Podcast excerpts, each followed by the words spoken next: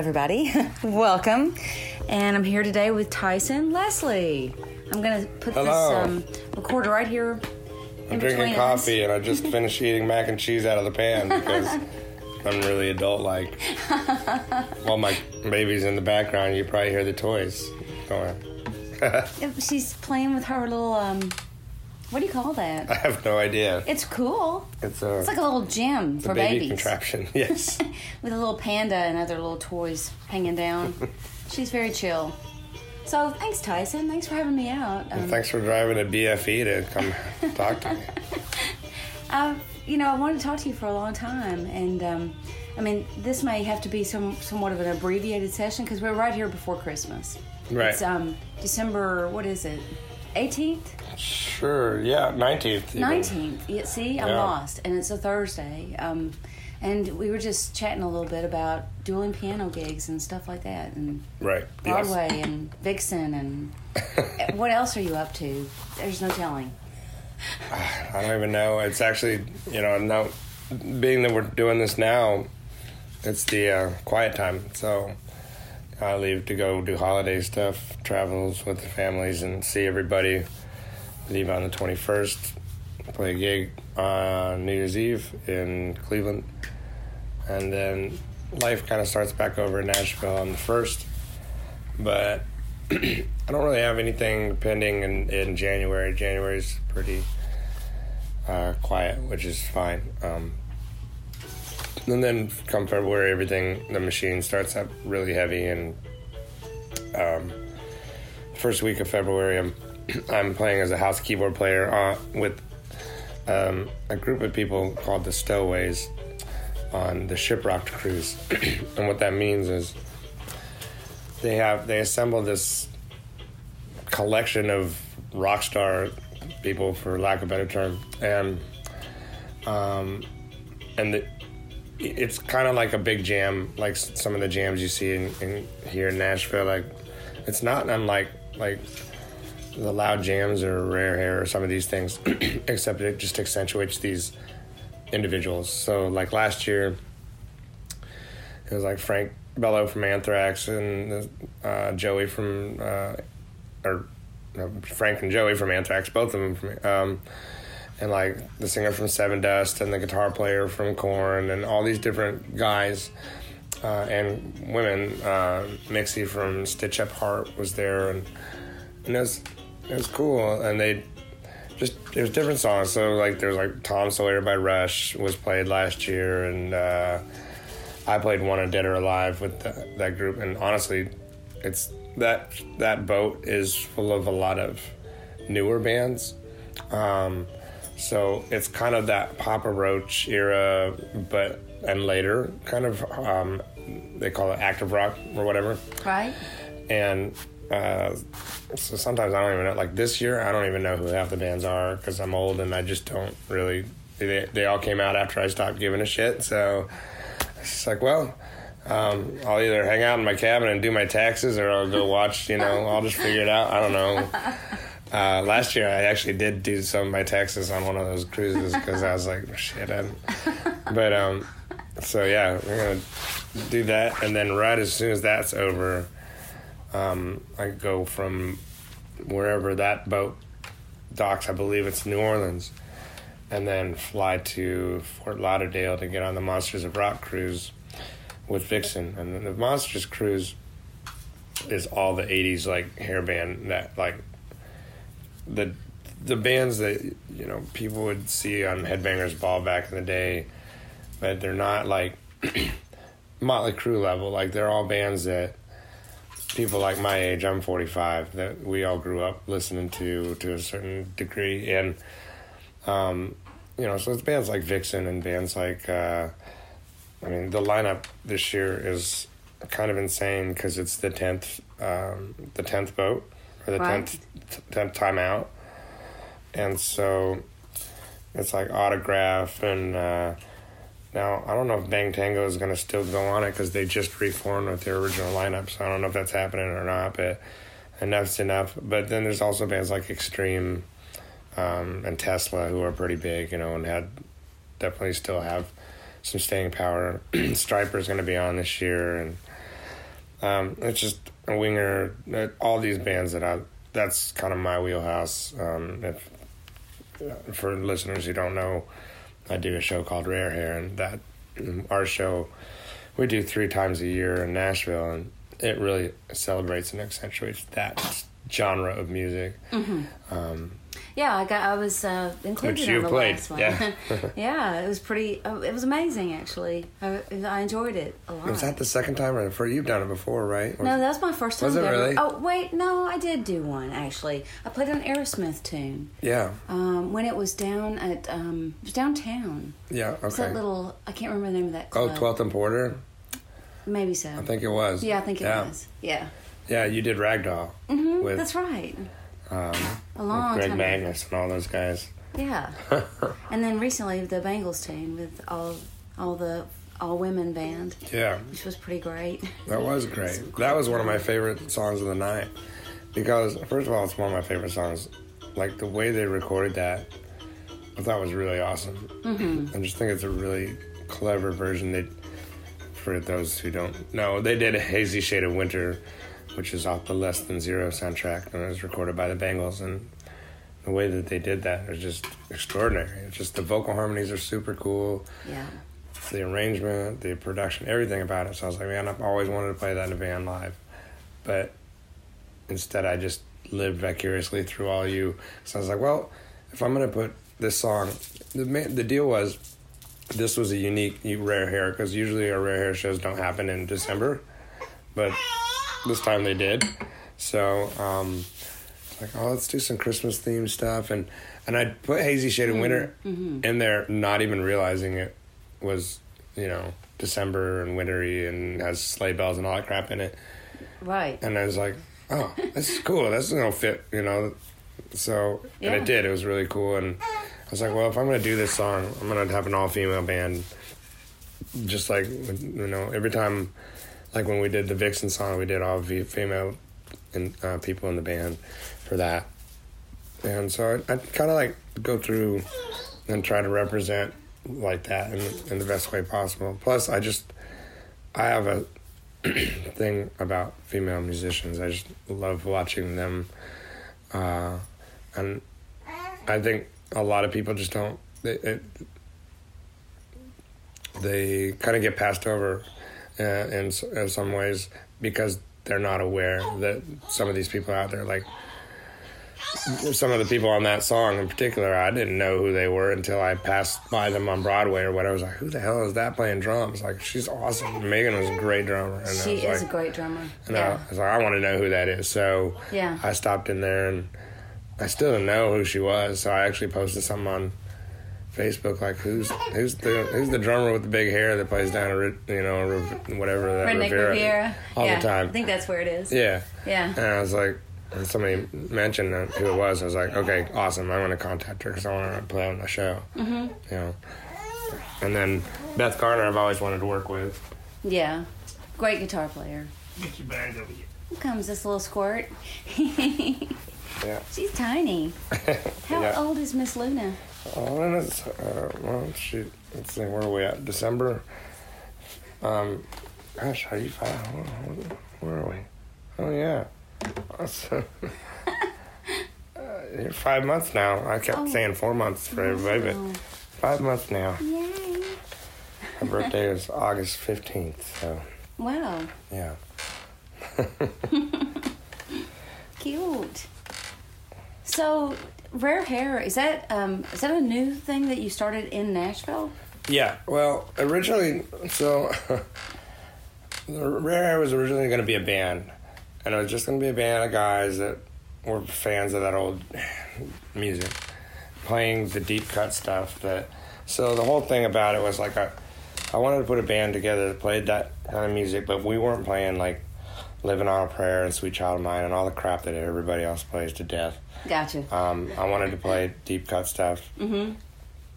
for people like me. So the idea was going to be like, yeah, we're going to go play to six people, all six people that care about this kind of music because, you know, uh, at the grand, uh, I don't know, it's we go deeper than normal. So and we we touch on bands like weird bands like Cats and Boots and shit that people are like, you know, that haven't even heard of and probably shouldn't either, you know, because it's it's it's it, it, it had its moment and and it's but then we you know there's a lot of uh, really great music though from that time and that and and um and actually I do like Cats and Boots I was just kidding but that and we did that one of their songs at the second Rare Hair show and that so it was really just the idea of being able to play that stuff well I moved here and I started playing in Tom Hurst's Loud Jams right after I moved here. Now,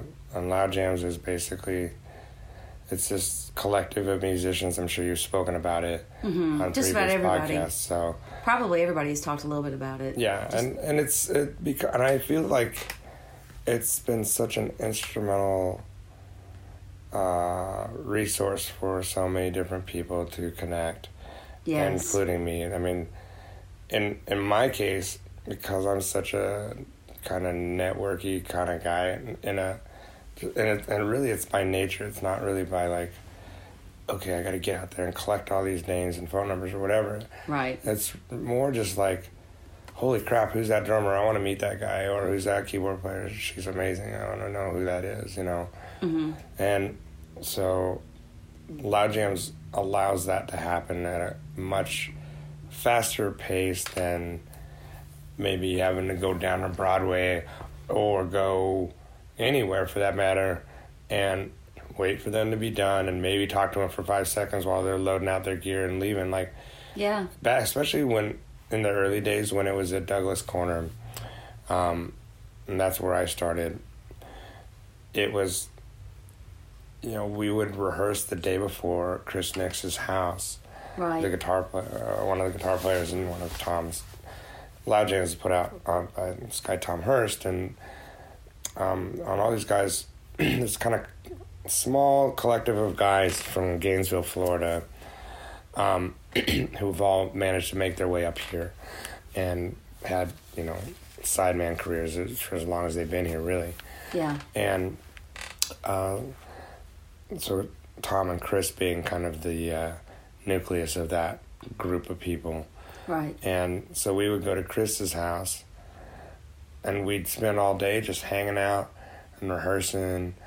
And then when you did your song you know in my case my first loud jams um, well let me back up a little bit. I was playing this was i just actually came across video footage of the loud jams before that that inspired me to come to and start playing um, I played a reunion show with my old band Pomeroy in Kansas City.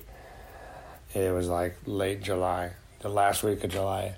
I'd been gone from home for a week, and um, I remember getting on the way home.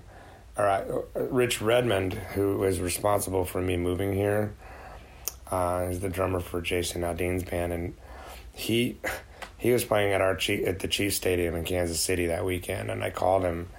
I was like, "Man, I want to come out and see a stadium gig. I've never seen one from like a, you know, backstage point of view or whatever." And I'd never seen Aldean or anything either. But he was like, "You know, bro, there's no way. It's it's just it was too crazy. It was the parking and the all that." He basically said, you know, like there wasn't gonna be a time to hang really because it was so chaotic that day and. Um, but I'll see you in Nashville at Douglas Corner on Monday night. And I was just like thinking to myself, man, I'm driving home on Monday. I don't want to go like out, and I haven't seen my girlfriend all week, and I probably should go home and like hang out. But so I'm asking him, I'm like, is there another day that is this is this jam happen like every week or whatever, or what is it? And because uh, I didn't know what it was. Right. And he and he basically was like, "Hey man, if you want to do all the things you said you want to do, like when we'd had this talk about me moving here and what I want to do with my career, he's like, I'll see you on Monday." And basically, he's like calling me out, saying like, "If you don't, you know, if you want to do the things, I'm giving you an opportunity. Like, show up." Gotcha. and in you know in a, ni- a nicer way obviously and so i was like okay fine so i i, I remember texting star and just like hey Rich invited me out to this thing, and I should probably go. Like, is it okay? And she goes, cool. That's fine. So I just basically drove all the way from Kansas City directly straight to Douglas Corner. And I got there, and I didn't know anybody. I didn't know except for Rich. He was the only person in the audience that I knew. Wow. And What year is this? Uh, it was 2015, Okay. which is when I moved here. So it was Okay. it was literally like two months after I moved here. So I moved here like June 29th. Wow. Okay. And I went, so the show, the Loud Jams I went to was August. All right. And that first, you know, week of August. So it wasn't even two months. It was like a month after I was moved here. Yeah. And um, so I walk in, I don't know anybody, and I don't even know the songs. I'm like, because Tom goes talk about deep cuts. when We were talking about earlier. That Tom goes so deep sometimes, and I'm I'm a really really avid music listener and collector, and I mean in my garage out there, there's over three thousand CDs in there in boxes that I haven't you know Right. unpacked since I moved to Nashville because it's just like I don't use CDs anymore, so it's like why not? I hear you. But he even picks stuff that I'm just like, what the fuck song is this? Like, you know, and which is great because you kind of learn new stuff, and Mm-hmm. Yeah. especially as a musician, you're like, this song's really cool, you know, or whatever. Or I'm gonna check out this band now. Yeah, yeah, Yeah. And I, I've totally done that Me as a too. result of this, and so anyway, and then I hear Chris Nix, who I didn't know at the time, launching into the guitar intro for a song called "The Oaf" by Big Wreck, and I was like, "No way!" You know. And I was just in the back, kind of just casually observing and kind of looking around, seeing if I knew anybody and whatever. And I basically kind of sprinted to the front and was like, "I got to see this because nobody covers that band, period." And and, and especially that well, like. Yeah. I was like, wow, this is crazy. And I, uh, uh, and they were awesome. And I was just, and I was up front for the rest of the night, just like, because every song after that I was like, was some song that I really loved. I, I don't remember the order or everything, but I remember like the last song was like, uh, Mike and the Mike and the Mechanics, the Living Years, and Vail Johnson um, from Kenny G's band was playing bass and singing on it, and it was funny because I actually knew who he was because I was a fan of his way back from watching him on like the Arsenio Hall show and stuff. Right. Yeah. and so I was like, wow, that guy. And so anyway, um, and then Tom Hurst is up there playing, and I can't place him for anything, but he looks really familiar to me. I, and it was driving me crazy. So I went, and I knew that was his show from somebody said that's well, was you know because I think it was like any new musician. How do you get on this gig? How do you do it? Whatever. Oh, you gotta talk to the guy, the white hair guy on the drums. Okay, what's his name? Tom Hurst. And he looks really familiar. So I Google his name. and I realized that he was on the road playing with Sister Hazel back in the same time that Pomeroy was touring and doing runs with Sister Hazel and playing on the rock boat and all this stuff with him. So we had been in the same room a lot together but never met like Okay. or whatever, which is hilarious. He was doing percussion That's cool. on the Sister Hazel gig with with Mark. right. And so And uh, Pomeroy is your band from Pomeroy was- Kansas City? yeah. Pomeroy's an old band. Rock band? Uh, yeah, we were kind of like this mixture of Sublime and 311. Uh, you know, we really did well in the college markets Gotcha. uh, in the Midwest. So all the way from like Minneapolis and Chicago down through Texas and Oklahoma. That was kind of our route okay. and where we did well. And um, so, and we did that. I joined the band in 2003, I believe, 2002, 2003. Okay. And I we did it up until 2010, 11, somewhere around then. Did it for a long time. And they were even together from 98 before I joined. So, Wow. uh, we that put out a few albums, sold a lot. We did really well for ourselves. We were one of those bands that just, and I was the keyboard player in that band, Okay. and we we were one of the those bands that was just like everybody was like, we were always so close, so close, and never happened. We just didn't know the right people, the right connections. We weren't living maybe in the right part of the United States. Who knows? But I mean, you know, we would go play at play in Denver. 800, 900 people. We played in Omaha, Nebraska to 1,100 people, whatever. In Kansas City, we usually did average of, you know, pretty well. I mean, so we had a good run and I had a really good following. Uh, we'd go to St. Louis and we'd play with uh, some friends of ours called The Urge a lot, and we'd sell those places out. But for whatever reason, it just never took off on a on a wider scale, you know, for people to even know who we were. Right. And Regional. Uh, yeah, we were very regional. But you met Tom Hurst while you were. yeah, I mean, well, you didn't meet him, but you gotcha. Yeah, so I figured it out that night, and I talked to him at the end of the night. I was like, "Hey, man, did you play with you played with Sister Hazel back in the day?" He's like, "Yeah," and then we were just kind of connecting there. There you go. And then I was like, "Well, I'd love to play your gig. I play keys, and I didn't really mention that I played anything else yet. You know, I just Right. figured keys was a place, good place to start, especially since even in a city like Nashville, where it's inundated with musicians of all calibers and kinds, the one thing I still heard over and over and still do is, man, not a lot of good keyboard players. I'm like, really? Okay, well, that I mean that becomes advantageous for people like us because that gives us more work. Mm-hmm. You know, that's why I work more often as a keyboard player than anything else. I think because there's a zillion guitar players and drummers, but Yeah. it's not a lot of guys playing keys. So, um, so he goes, "Yeah, I'll send you the list," and he sent me the list, and I was like, "Oh man, I know like most of these. I know probably 18, 20 of them or whatever. Um, just let me know, you know, which song or two you need me on or whatever." He's like, "I'll just play all of them."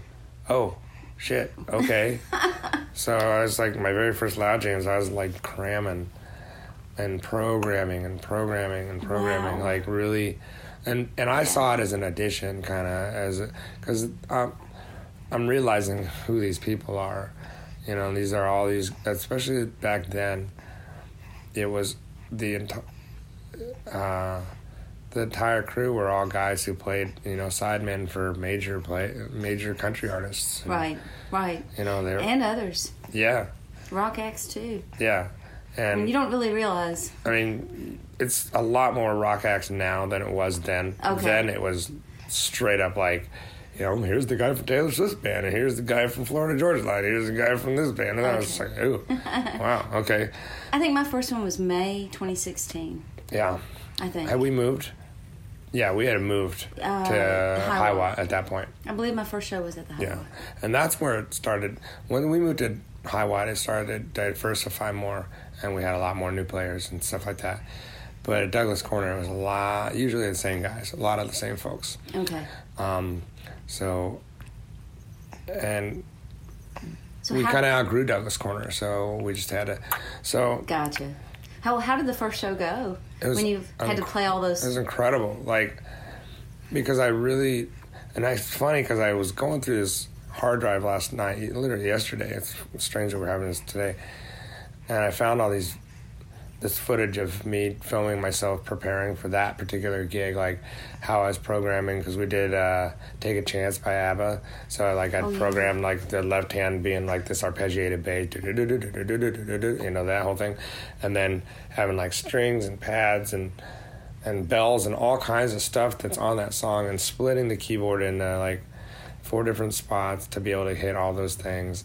Gotcha. And just for that one song you know and then we did like gosh it was like um uh what's that damn song uh, hold on i can't remember all the stuff now but um there's a lot of songs there's a lot of material to program for and i also didn't know you could use charts yet so i had memorized everything you know right. and i put all this all the work yeah. into it Yeah. and but on the other hand, there's also all songs that I already knew and was really familiar with mm-hmm. at the Yeah. time. So, which is kind of why I picked them. I was like, well, I know all these songs. I just didn't. But the things that take the most time, as anybody knows in keyboard world, is programming. Right. and trying to match sounds. And I was really, really picky about it at the time. Sure. I'm a lot less picky about it now. well, you don't have as much time. I mean, it takes time. Well, yeah, that's it true. It really takes a long But, uh, time sometimes. that was really fun. And I it's when we'd first moved here, so we were living in an apartment, and, and I had this really, really annoying neighbor, and downstairs that like. I mean, my kid would fart and they, he'd be knocking on the ceiling, telling me it's too loud or whatever. So I'm practicing and not realize that, realizing like I'm using my right foot on the pedal, and that pedal, that noise is kind of coming down in his apartment, and it's like I don't know, two in the morning, and the cops show up, and it's Oh like my gosh. I was like, well, what's, what's going on? Yeah, well, it sounds, I guess you got a noise complaint from your neighbor downstairs. Like, God, man, this guy he called he called the cops on us like every week for a while. Oh my gosh. So it was an interesting time to be a musician in Nashville and, and try to How are you gonna practice. practice? Yeah. So anyway, that's yeah, that's that's kind of getting off. But that so the loud jams world. Um, three months later, after moving here, I ended up on a bus with Tracy Lawrence. Tom and I went to lunch one day, and he said, "Well, Tracy needs a keyboard player." Well, yeah, I'd love to try. I'd never played country music in my damn life, and I didn't know a single Tracy Lawrence song at all. When Tracy was popular, I was listening to, you know, Nine Inch Nails and Alice in Chains and not country music. You know, it was, it was the '90s. It was different. That's you know the alternative music and Yes. And still kind of all the 80s bands too and all that you know i just country just wasn't my thing um, i didn't really accrue to appreciate that genre until way later in my life Right. and um, so that gig was a lot of work for me because it, I'd never heard any songs. I had no basis of familiarity on any of the material. and then he sends me a board tape of the guy of live shows so I can learn the live versions of the shows. Right. And that guy is extraordinarily good. And I'm just like, man, I don't know if I'm going to pull this gig off. Because I'd never played like that honky tonk style of Oh yeah. piano is a completely different school of thought. And Yes. it's like it's like going from playing classical to jazz. You have to relearn and completely learn. And the way that he played um, was very jazzy, actually, and and you know even the chord structure and, and uh, all that had a lot of jazz influence to a certain extent, even though it's honky tonky and whatever. Yeah. So, the way you it- voice the chords. yeah, it was like, ugh, it was a lot of work, and I still didn't pull it off. You know, I I did the gig for a month, and and then there was one night I just had a bad personal day in my life, and uh, my head wasn't in the game, and when I was supposed to rehearse, I was hashing it out with one of the reasons that I had such a bad day. I was kind of trying to get that figured out, and so instead of working on the song I should have been working on, that I was not doing a very good job on on the gig, I was not working on it. I was trying to kind of sort out my personal stuff. And then I get to that song that night, and I completely can't remember how it starts and freeze up, and it's just like I'm hanging there, holding this F note down with my left hand, and the band's looking at me like, "Are you gonna start the song?" And it's like I can't remember how it goes, and it's like, and it was a big hit song too for him, so it was like, you know, Slash forgot "Sweet Child of Mine" or something. Was just like just hitting that note, just going shit. I don't remember how this lick goes. That's what it was because it just starts with piano. It's me, and I was just like, Gotcha. and um, I just my head wasn't in the game at all that day, and I I start playing it kind of. I look over at Darren, who's like one of the best guitar players in the universe, and I'm just like, uh, like please help me.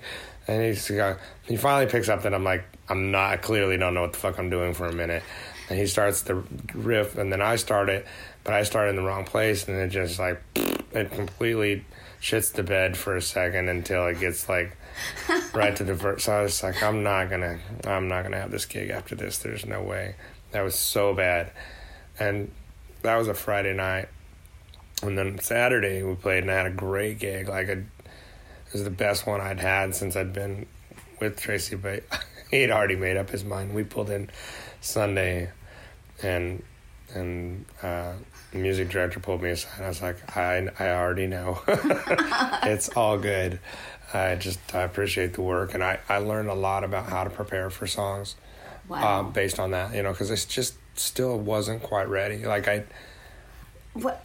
Yeah, tell me how you do. I mean, yeah, that's. I mean, that's that's what we all need to do is learn from those. Yeah, those and I- and I- particular situations. I was trying to juggle too much and stuff. all of us have it. you know, I was trying to do loud jams and do take on way too much on that because at that point Okay. in loud jams it was me and Josh Rosen and Scott Saunders. And that was it. Those are the only keyboard players. Oh Nobody gosh. else. Okay. So wow. we were covering a lot of material, and Scott only ever wanted to do was like two songs, and Josh did you know three or four yeah. sometimes or whatever, Yeah. and I took on everything else. Gotcha. And so Which helped you a lot. It did, but and Tom put me in, you know, in charge of hiring the keyboard players. Still hire the keyboard players for that and kind of yeah. arrange it. And uh, but I needed more people. I I just got way.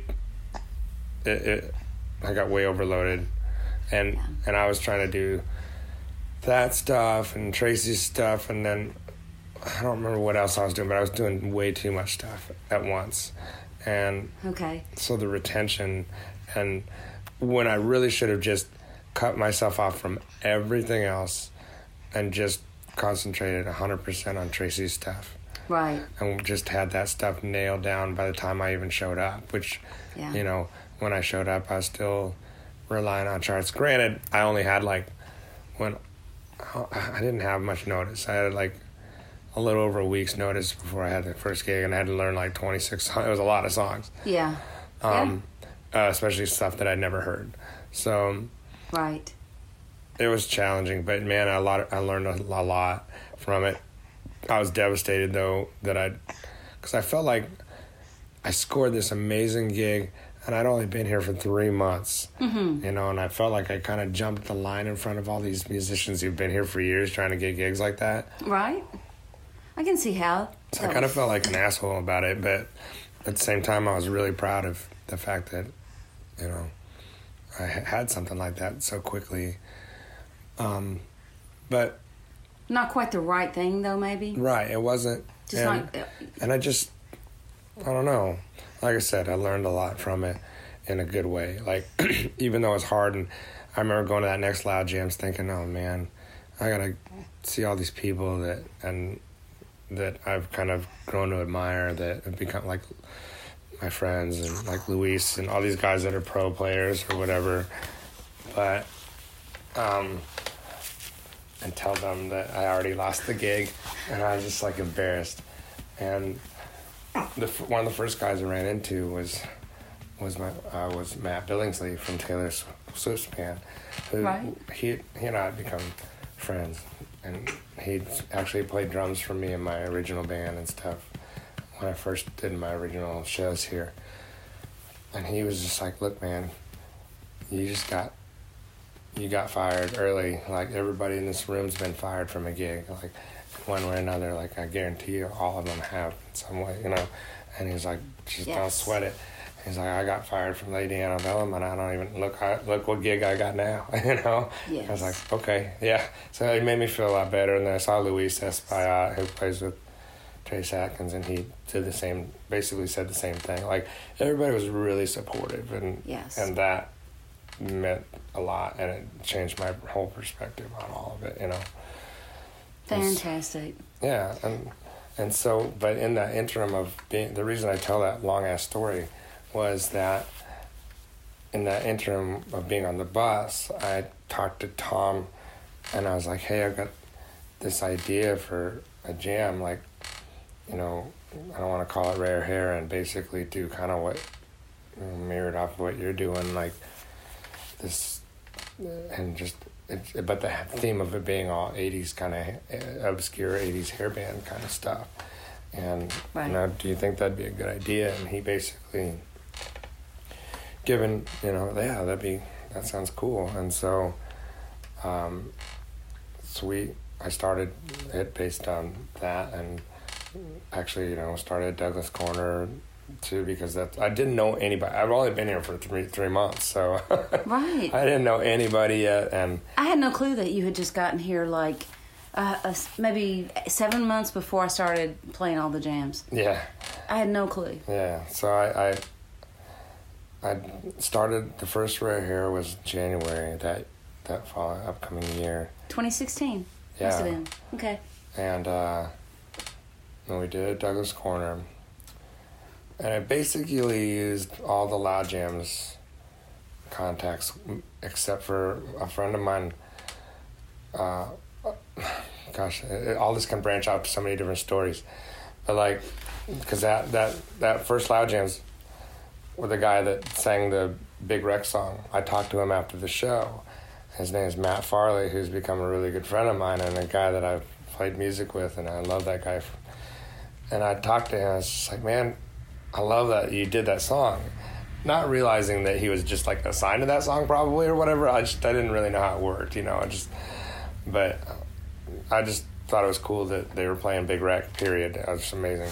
Yeah. It's like, yeah, well, you seem like a rocker guy. Like, if you're into rock music, you got to go to this place called Dan McGuinness um, on Tuesday nights because there's it's a rock there's a rock band there. It's called the Rock and Roll Residency, and they play there every Tuesday, and they they're the best. And the the absolute best. Uh, oddly enough, I'm wearing their shirt right now. Um, at what they at that kind of music. Like you won't find it better anywhere. So I was like, okay. So I went there and I watched. I went there on the following Tuesday. I think I just went, and I was like, it was like the gates of rock, fucking like whatever, just opened up. I was like, my people are here, yay! And I, just, I walked in. and There's like Michael Wagener's sitting there. It's like okay, that guy produced my whole childhood. That's amazing. And then like you know Lzzy Hale from Halestorm and and Eric Brittingham from Cinderella's up on stage playing with them. And I'm just like, what is going on? This is amazing. And um, and I meet this this girl Brandy Goldsboro, who was kind of or is was whatever kind of DJing, and um, I'm not really sure her entire role with that group of people, other than kind of promoting. And she helped, you know, promote them a lot, and she DJ'd music between sets, and and she just she was part of it, you know. But Right. but the point of bringing her up is she connected me to like Eric Brittingham and Paul Taylor from Winger and some of these you know guys from those old bands that live here now that you know like I didn't know Right. them and she Right. was hugely instrumental on connecting me to them for the first Rare Hair show Okay. and she and, wow. and One she- thing led to another. yeah, and she like her enthusiasm for it was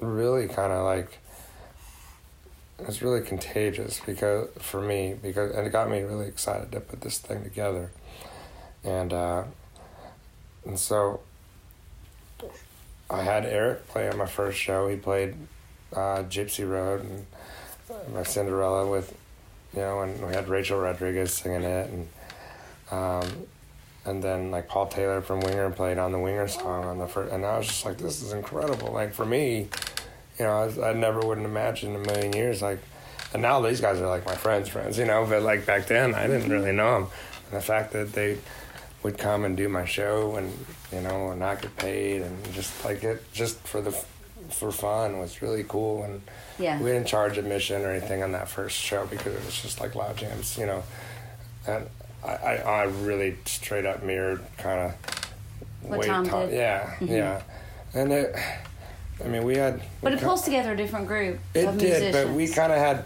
we kind of had um, a clashing of interest at first on that, but you know as it's evolved, and it's become a completely different thing. You know, Mm-hmm. including people. Even by the second Rare Hair show, we had almost a completely different group of people that came from a different world, like the rock world and stuff. Yes. Um, as I started to get to know more people in this town and whatever. Mm-hmm.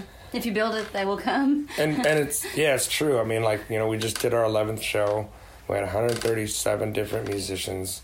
Uh, 50, over 50 of them had never played our show before, which was great because we needed some new blood and some new players in the, in the show, Yeah. which brought new people and was the best attended show that we've had since the second one. So the second show we did, we teamed up with the band Faster Pussycat, and Faster Pussycat opened up. They played uh, uh, like a 45 or an hour set first, and then we started Rare Hair afterwards. Right. And that was really cool. Um, and the reason we did that was because the promoter of this Bringing Faster Pussycat was a friend of mine. I was like, dude, don't put, don't bring them here on the same day I'm doing my show because that'll completely tank my show. you know, because it's the same demo, gra- you know, same crowd, same people. Right. Like, uh, so can we find a way to work together and just make this work? And so that's what we came up with. We just had them play first, which they loved because they could play and then just hang out and party with their friends and get, you know, ridiculous. and and we could do the jam and and you know we did and it, it worked really well and so there was 310 that night and then this last show we had three like 335 Okay. so it's And you you're know, raising money for charities. yeah, so now basically the second show we charged to pay the band to pay Faster Pussycat, but it was a different promoter.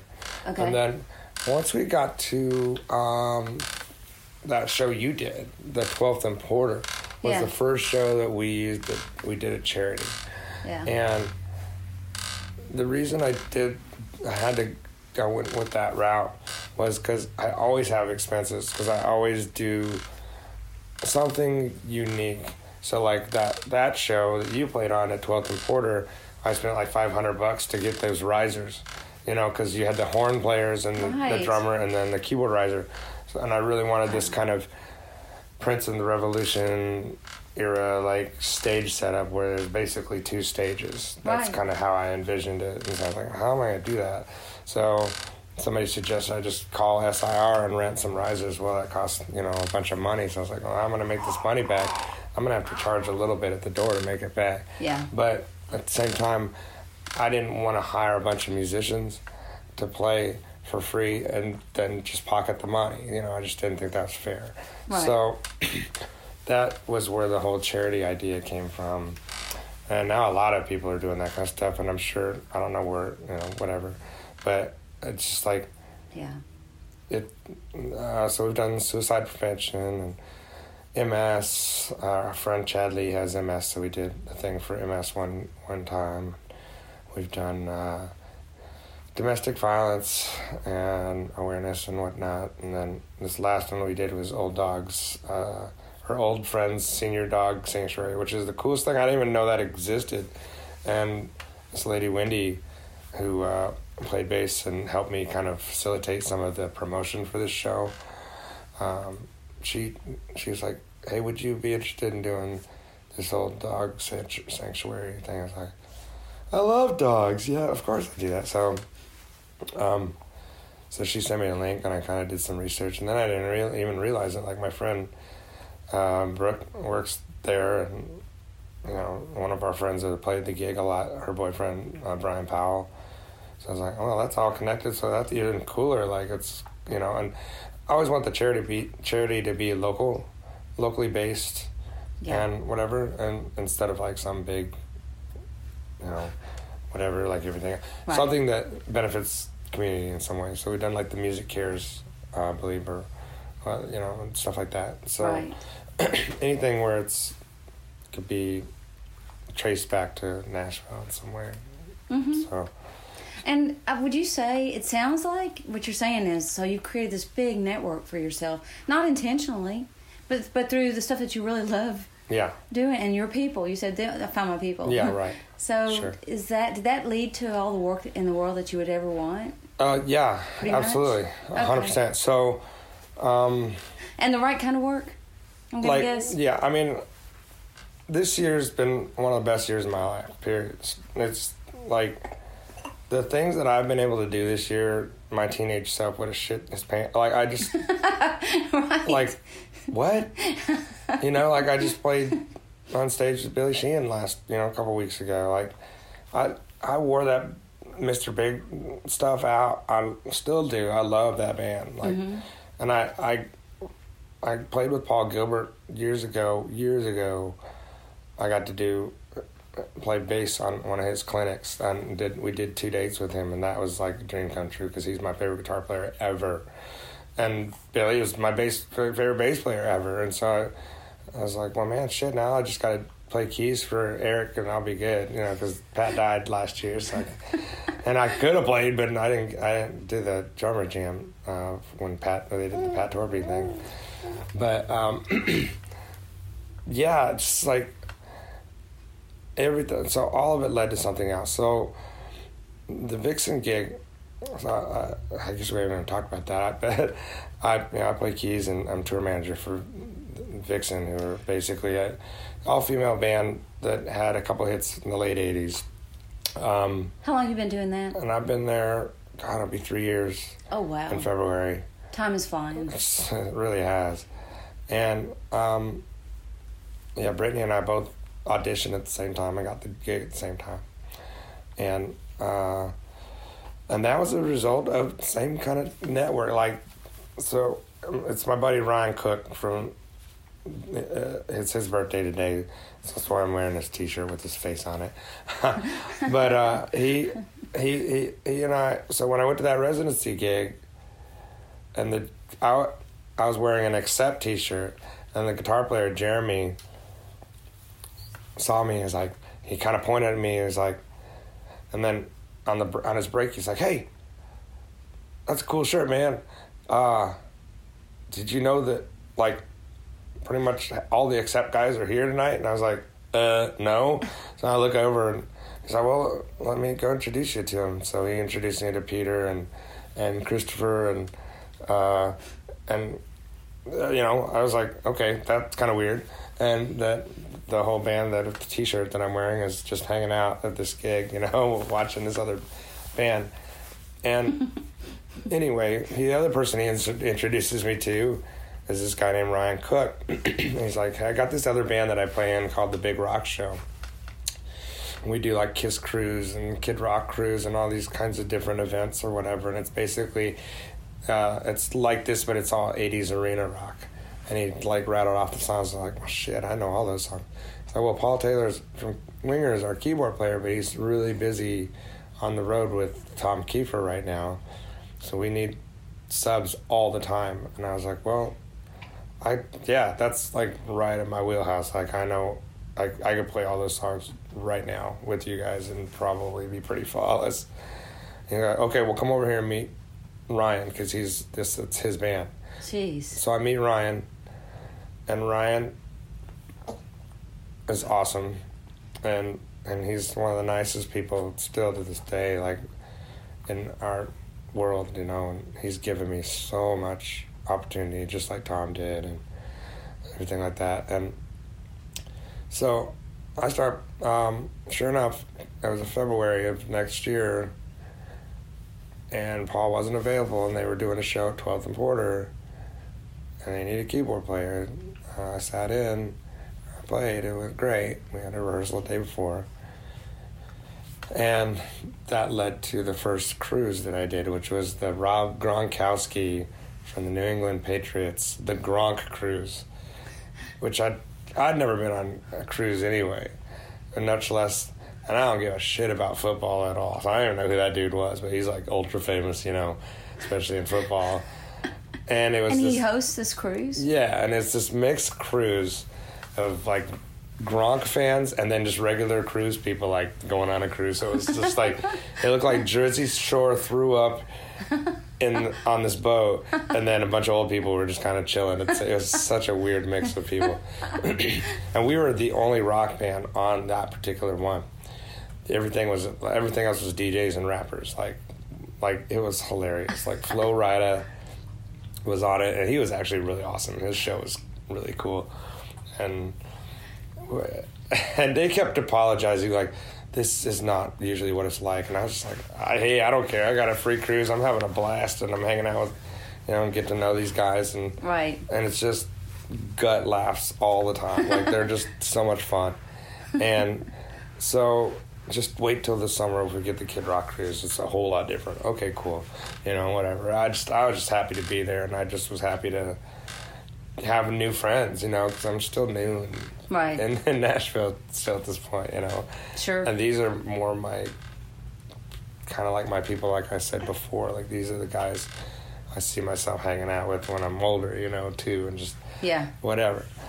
And so, anyway, that I, I believe that, and between the big rock show and then sitting in with the rock and roll residency from time to time, I don't know. I still need to ask this guy exactly because I'm curious. I don't remember, and my my memory is so bad. But there's this guy named Tony Higbee. He plays guitar for Tom Kiefer's band. Okay. And I was pulling in this Target over here in Murfreesboro, and my phone lit up and said Tony Higbee. I'm like, what the hell is this guy calling me for? I don't really know him, you know, like, and I, I don't even remember why I had even had his phone number programmed in my phone uh, at that point. I, I just don't remember. But he called me and he's like, Share from Vixen uh, is looking for a keyboard player that does tour managing duties. You have to be able to like, have you ever done that stuff before? I like, yeah, I did it. You know, it was a much lesser extent with Pomeroy, but I did it. You know, booking rooms and making sure gear's there and all that kind of stuff. Okay. Um, so he's like, okay, well, here's here's the deal. You know, she's gonna contact you, and then you're gonna fly down or whatever. They'll, they'll you'll talk to talk to their manager Larry first, and he'll give you the logistics of it all, and then you know, good luck, basically. Um, and then a couple weeks, few weeks- later, we were on a plane to Florida to the bass player's house, and it was just and and Share and and Roxy, the original drummer and original bass player. And uh, Janet wasn't there; she was working in Connecticut at the time, so it was just we basically rehearsed with no vocals. But because of my lesson learned in the Tracy Lawrence camp, I totally like over prepared on the Vixen gig. Like I, and plus, I'd learned songs from both albums that you know and had basically every song charted and ready to go. Like Gotcha. if they said, "Hey, do you know this song?" Yes, I do, and I was ready to go. Yes. And um, so Britt and I came in and we slammed through it and did fine. We've both been in there ever since. So it's been our gigs ever since then. And that led to so many, so many other things, you know. really.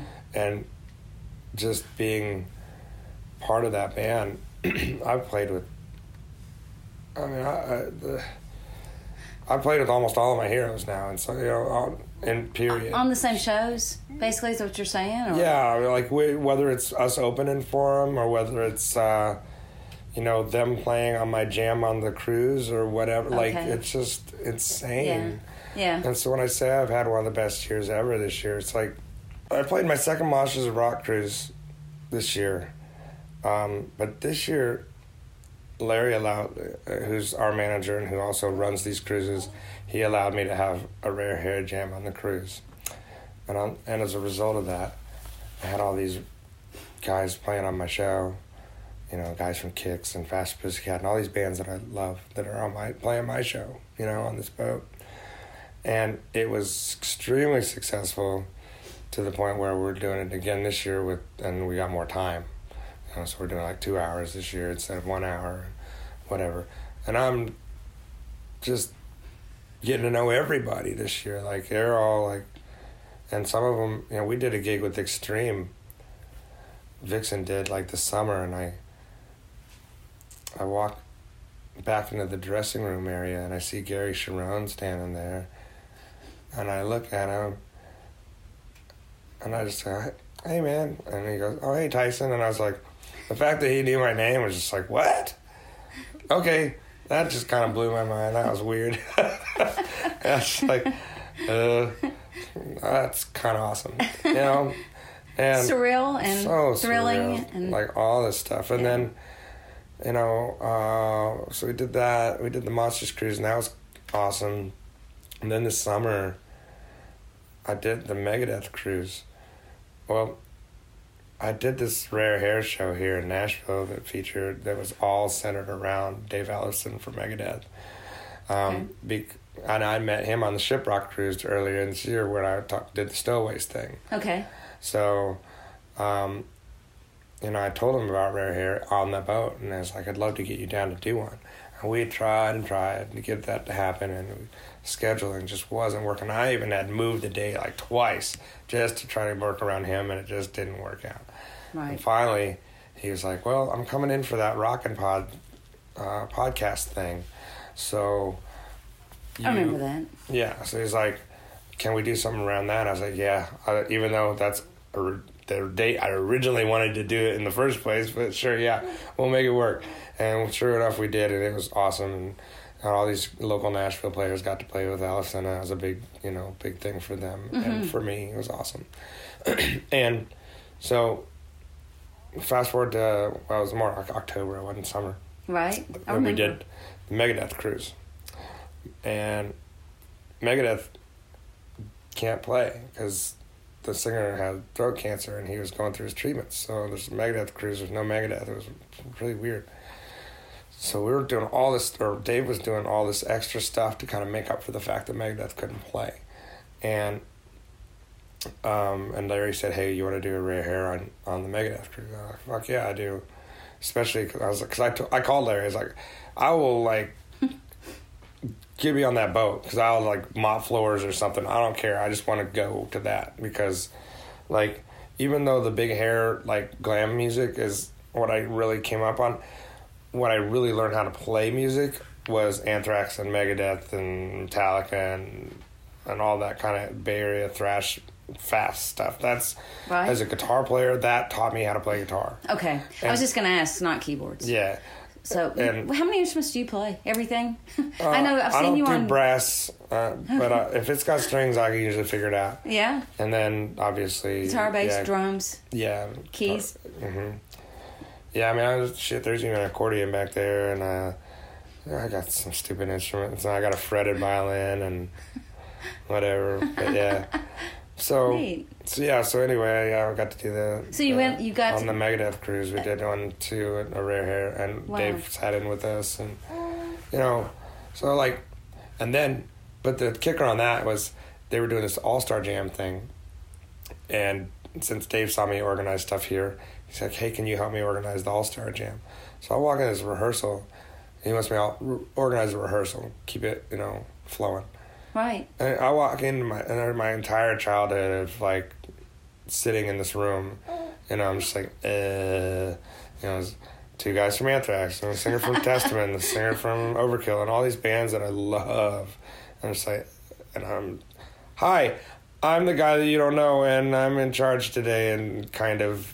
But yeah, so anyway, oh, so weird and so, but awesome at the same time, you know terrifying, but everybody was so cool and super nice.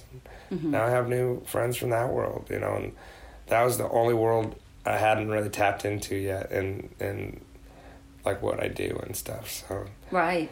yeah, so everything's just kind of come full circle this year and been amazing, and I, which is funny because we're on a keyboard podcast and we've barely talked about keyboards at all. Well, it's um, you know, everybody has a different like um, uh, different stage of their Mhm. life too that they're in. You know, like I've talked to a lot of the young people that are in town that Yeah. are just starting and they're figuring out right. you know what gear do i use and Right. and like uh, how do i you know navigate all these gigs and learning all these songs and things i mean i Yeah. think you know you said you're 45 right so, Yeah. and you you played like on a regional very successful level for years in, Yeah. in kansas Yeah, and, And yeah, we toured out of that, and we went all over the United States, and even went across the world and played for the troops and did a bunch of stuff like that. so you But I mean, Had a cover bands my whole life too. Like I did Okay. a funk band that played like Earth, Wind and Fire and Parliament and Cool and the Gang and like deep cut stuff like Lakeside and One Way and shit like that. And I did that for eight years. It was an all black band except for me, and they were all twice my age. Like they're all in their forties, and I was in my twenties, and it was some of the best experience and and Yeah. education that I've ever had yeah and I did that. And then after that, when my drummer and I were so tired of playing Brick House every damn night of our lives. We we started a '90s band called 90 Minutes, and we did that for six years. It was, and the whole, the rule in the 90s band was the song had to come out from between January 1st, 1990 and December 31st, 1999. Didn't matter what genre, Okay. whatever, just as long as it came out in the 90s. So, All and right. what you discover in that is that the 90s was the first decade that really diversified, extremely diversified pop music. So, uh, in terms of like having huge hits from pop music, country music, and Latin music was huge, and metal music was huge, and alternative was huge, and you know, swing was huge. You had like every genre across the board had something that was really, really popular, Interesting. and I hadn't really thought about that. and but- rap music was really taking, sh- you know, like getting huge, like really big. Yeah. You know, because back in the late '80s, rap music was like you either listen to rap music or you listen to rock music. You know, you know, Right. You didn't listen to both, and it was way before. And so, you know, your Tupacs and your all those kind of guys came out in the '90s or whatever. But Garth Brooks also broke in the '90s, you know. So he made Right. country huge again, and uh, in a in a, in a different kind of accessible way. Uh, it wasn't so twangy. It wasn't, you know, whatever it was Yeah, that, yeah. that kind of kept a lot of people away from it before. yes. You know, and then you had Jennifer Lopez and Ricky Martin had this Latin movement that was just really big. And, you know, of course, then there's always your Mariah Carey and your Christina Aguilera and all that kind of stuff. You know, pop music's always going to be there. And, you know, Michael Jackson, Janet. Right. Um, but then, like, White Zombie and Pantera and Alice in Chains and Nirvana and all that. All, just so much stuff. Yeah. And Jam. so to be in a '90s band that didn't have rules was awesome because, and I was a bass player in that band, uh, and so I had to learn just lots of different styles. You know, we played everything from Primus to, you know, like it, just, it didn't matter if as long as it came out in that decade. So And so now I come here and everybody's playing a lot of those same songs on Broadway because they're know- popular now. that makes sense. But the fact that you played all those different instruments, I would think, would make you a very good band um, promoter, leader of these different events. You know, you know, you can watch the other players. You know what their skills are, what their and that's how I apply it to them when I for Rare Hair. I go, that you know, I send out an email, send me your top five songs that you'd be interested in playing, Mm-hmm. and then I think about those people, their skill level, and how and who and how they would fit on whatever those songs are, and Mm-hmm. you know, and to be truth be told, sometimes people pick songs that are out of their capability, you know, or they pick songs that I just don't maybe for whatever reason don't vision them fitting, Right. you know, Right. and so but because they gave me five songs, I have other choices, but that song they're going to be really awesome on because my po- with my show, and I don't, I don't speak for anybody else and anybody's shows, but for me, I want that person to walk off stage going, man, I kicked that song's ass. I was like awesome, and I also want the audience to go, that guy was really awesome on, you know, the kazoo or whatever the instrument they were playing on that song. Right. And so the idea is to play to the strengths of that musician so that they walk out feeling really good about their performance. And right. and so somebody else sees them and maybe gives them some work, you know, because that's honestly like that's to me those shows for me are about camaraderie, Right. promoting the uh, scene within itself, and also just kind of being able to show off what you do so that maybe you will get some work down the road from and it has led to work it's led to people forming bands you know there's been a couple bands that have formed because they met at rare hair at my shows which is really cool Right. um, and then there's plenty of guys you know that are working on broadway now or they're working with so and so because they met at my shows or whatever Yeah. Oh, yeah. Definitely. you know and then there's also just like the rock star connection where I get you know some of these people have had a chance to play with their heroes like Bobby got to play with Billy Sheehan I didn't tell him he was going to play with Billy Sheehan until like the week before and he almost shit his pants but you know he just happened to pick that song first He- I, and I didn't even have Billy on the thing yet I Yeah. like, yeah okay cool I'll put you on that and then once Yeah. Billy I saw him out. talking backstage, What's that? uh, getting a picture made, you Yeah, know, with yeah, him and stuff. I talk, so I'm talking to him, and he was, yeah, Yeah, he was so- really thrilled. that. I love to be able to give that to people. You know, Mm-hmm. like that's a good feeling. Just to, Yeah, um, it's uh, it's really about boosting the morale and also just celebrating music that I love and playing stuff that I never get to play ever or hear get played. You know, So live. really- it's really fun. it's awesome, Tyson. Really. Thanks. Okay, so we're back. We're back. Um, several hours later, now Yeah. I'm down here. I'm, I'm just like trailing you all day. No, I'm, Right. I'm kidding, but she, followed me to pick up my kids from school and everything. we are downtown now um, at Dick's. Dick's Last Resort. Yeah, I've never been here. Well, the food's pretty good. It's it's kind of a different atmosphere. We so I play piano for I do the dueling piano thing when I'm not gigging with Vixen or doing something else. The dueling piano work is like my bread and butter day. It's my day job, so to speak. And uh, How long used, have you been doing that? uh, I started in 2012 Okay. in Kansas City at Howl at the Moon. All right. And Is that a chain? It is a big chain. Yeah, there's I don't know 13, 16 locations all across the United States. Wow. I didn't realize that. when I moved here, I came to visit, and a friend of mine who worked with me at Howl at the Moon told me I got to go talk to this guy Sam Leatherwood, who's the owner of a company called the Big Bang, and the Big Bang used to be located on Broadway above Paradise Park, okay. Um, but then that building got bought out last year for 27 million dollars oh wow. for them to redo the whole thing and they kicked everybody out of the building. Mm. And they've turned it into that sporting whatever crap that it is now with axe throwing which because axe throwing and drinking on broadway goes together great. Mm. And um, it failed. It did not do well at all. Like i've never saw people in there. It was always dead. And they just like about two weeks ago uh, reopened it as paradise park downstairs. Wow. and they redid the downstairs and they're and so the, but at this point we're out so we're not going back you know?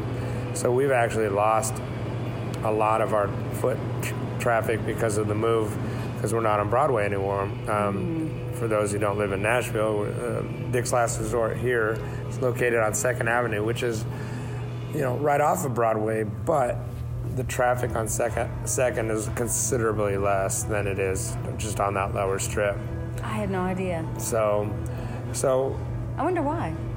what's uh, well uh, you know i think Just not as many people bars. just not awareness people Okay. don't realize all the stuff is down here you know Okay. uh, and there's more restaurants there's like hooters and the old spaghetti spaghetti factory and some things like that down here Demos. Yeah. Gotcha. Well, uh, that's yeah, that's on third. That's just a block over, but still, yeah, it's basically anything that's off Broadway is just a little bit. I, I play at Big Shots um, every Wednesday night, and What time? uh, it's six to ten. I, it's Okay. a, it's a, it's the only band that I can play like mandatory suicide by Slayer and all this ridiculous metal music that we do from six to ten. We do it every week, and they've been doing it for like five years, and it's never. I've yet to see it busy ever, which is kind of. So when we played at Rare Air, I was trying to like, like I stopped before we played. I was like, hey, all you people that like this kind of music, there's a band that plays every Wednesday Yeah. on you know on Second Avenue, but nobody, people that live down here don't come down here. Yeah, You yeah. know, people that live down here don't want to mess with the parking, and they, we they don't want to mess that. with all that. Yeah, Before we turned on the yeah. And so it's really dependent on the transients and the the, um, the tourists and whatnot. But gotcha, gotcha. and and Dick's gets is different because like uh, when we were on Broadway, we started off slow. Then it got busy at the end of the night. So you know by uh, one o'clock, it was you know eleven o'clock was packed and it was really busy until we closed. Here it's the exact opposite. Here our job is to basically keep the dinner crowd here as long as they can stay as they want to stay. Right. And And you're taking requests? yeah, it's all requests. So Okay. um, basically, you know, we start the show saying, write, write down your favorite songs, favorite artist, genre, decade, whatever it is you want us to do, just write it down. And then, you know, hopefully you'll throw a tip on there with it, and then we play it as much as we can.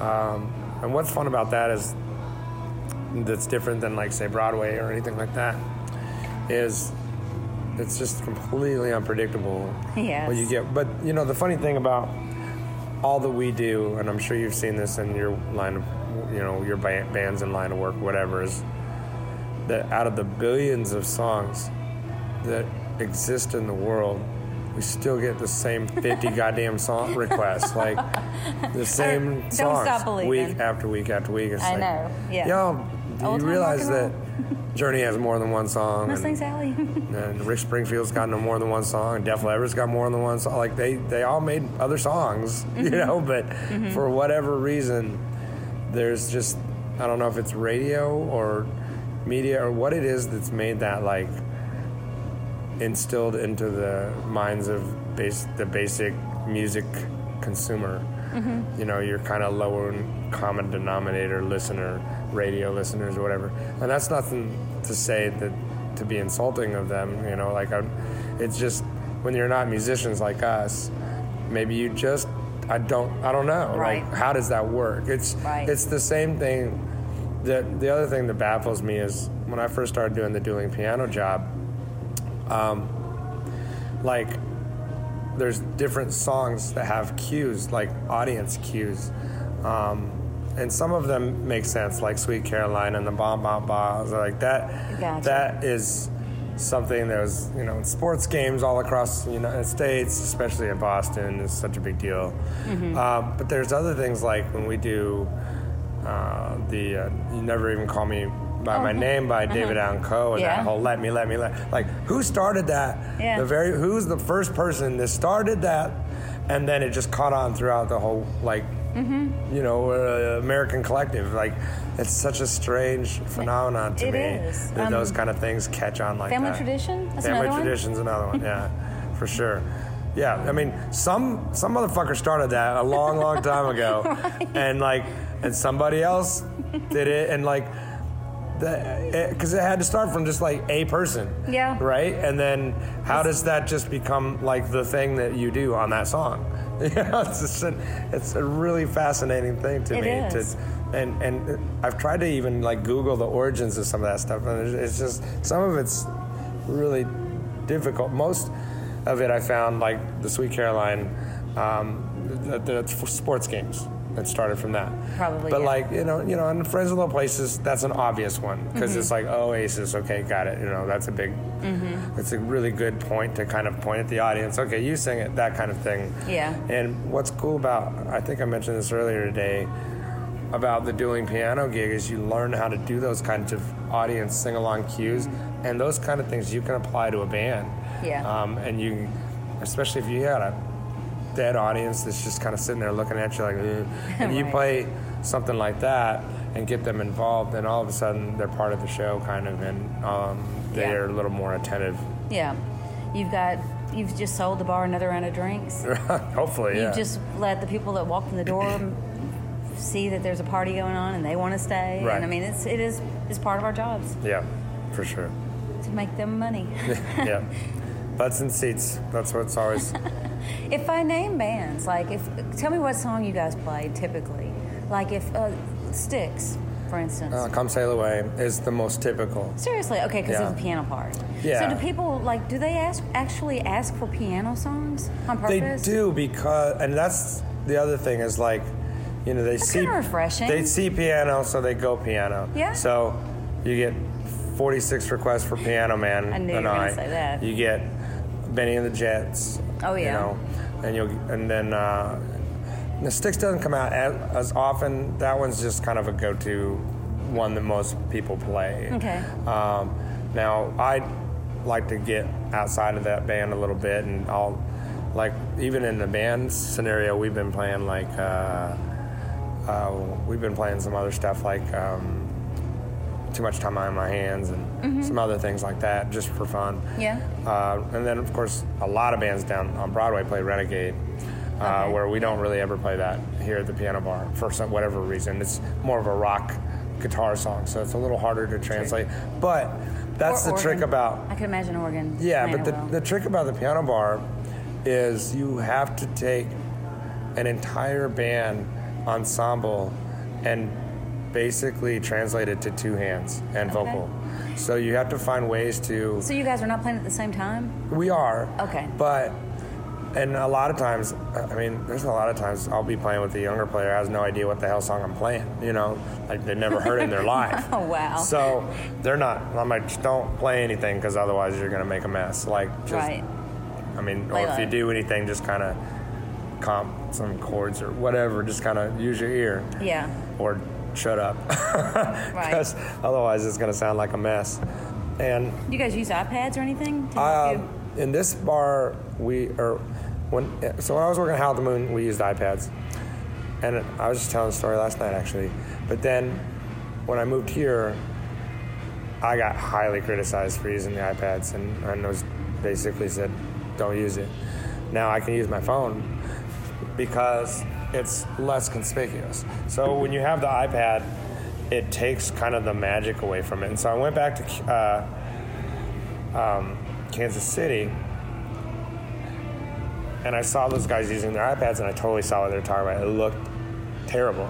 It looked, Interesting. it, and they're all just playing like this, and they're completely unfocused on the audience. They're Gotcha. not even. There's no engagement, and so you have to kind of, as a player in this environment, you have to find a balance there, or at least kind of know your song well enough to where you're not. Now, What about the words? that's that's what I use it for. I use it for words mostly Gotcha. 'Cause because I'm singing? horrible at memorizing lyrics. I mean, there's songs I played for years and years and years. I still, I still flip flop or completely mess up Benny and the Jets almost every time, Right. and I played it a, a zillion times. There's, Yeah. You know, I mean, I've been listening to Master Puppets by Metallica since I was a kid. I still need to pull up lyrics if I'm playing in a band. I just can't remember them for Yeah. anything. Now, music, I can do it all day. Mm-hmm. I can go. No, I don't. You know, no. I don't even necessarily need chord charts or anything. It's just there's that whole kind of uh, this that roadmap that you follow musically. Like, okay, well, I'm going one, four, five, whatever the chord progression is. You just find it.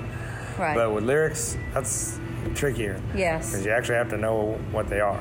And, and so there's a lot of guys in the dueling piano world that are really good at just faking it or just kind of making up their own Mm-hmm. Okay. things. okay. And and they and they kind of pride themselves on the you know I don't Okay. use any sort of Okay. whatever. Gotcha. And then but you know back in the old days I was carrying around crates and notebooks and so iPads and phones the internet made Oh, Yeah. a huge difference with with that. So I don't have to Yeah. have to do that all the time.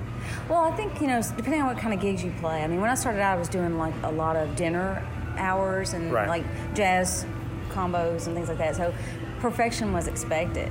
I mean, hit the right notes, hit the right chord. You know, Right. This is you can be looser if you're a good entertainer. Uh, yeah, absolutely. And and Seems like. honestly, in this job, and we spoke on this a little bit off script, is it's really more about the entertainment factor than it is about like you could be a pretty basic basic. In fact, there are lots and lots of basic people that barely even know how to play a triad that do this job, and it's almost infuriating sometimes. You're like, how, how did you get this job and you're making like you know four times what your average musician's making that's been playing their whole lives and sh- you know and working on their craft and they're amazing and play circles around you sing circles around you. Right. and you're making this money and you can barely even play fucking chopsticks you know? Like it's you just but it's the nature of our job. Like our it's not about that. It's more about uh, can you entertain a crowd? Mm-hmm. and you can start doing this job knowing 40 songs and you would think that would be crazy because it's a request based show but if you watch tonight even for a little bit you'll kind of see how that works so like you'll see one guy that knows a ton of songs and the other guy across from him he knows a lot but not nearly as many as, as me and the, the other guy that's playing tonight Gotcha. and so You can sort of pass those off. Right, and so he can pass those around, and he can play. And the audience doesn't. Here's the kind of the secret I'm giving away, but the audience doesn't know that what people are bringing up. You know, they don't know that Johnny or Rachel or whoever's playing is or isn't playing a request. They, Yeah. It's almost an assumption that that's what they're doing. Right. I so, gotcha. Yeah. you know, you can really play whatever you want to play, Right. but it's just good to acknowledge your request because they put money on it. You know? Absolutely. What if somebody requests a downer, like uh, the most So down song you have ever? to use your judgment on it, and when it happens, like you know, especially it'll be I'm a ele- creep. I'm a weirdo. Yeah, or it'll be 11 o'clock on a, on a Friday night and you're playing September and everybody's dancing and somebody brings up Brick by fucking Ben Folds 5. you're like, dude, and I'm sorry, like, and you can totally say, like, look, man, I, I love this song.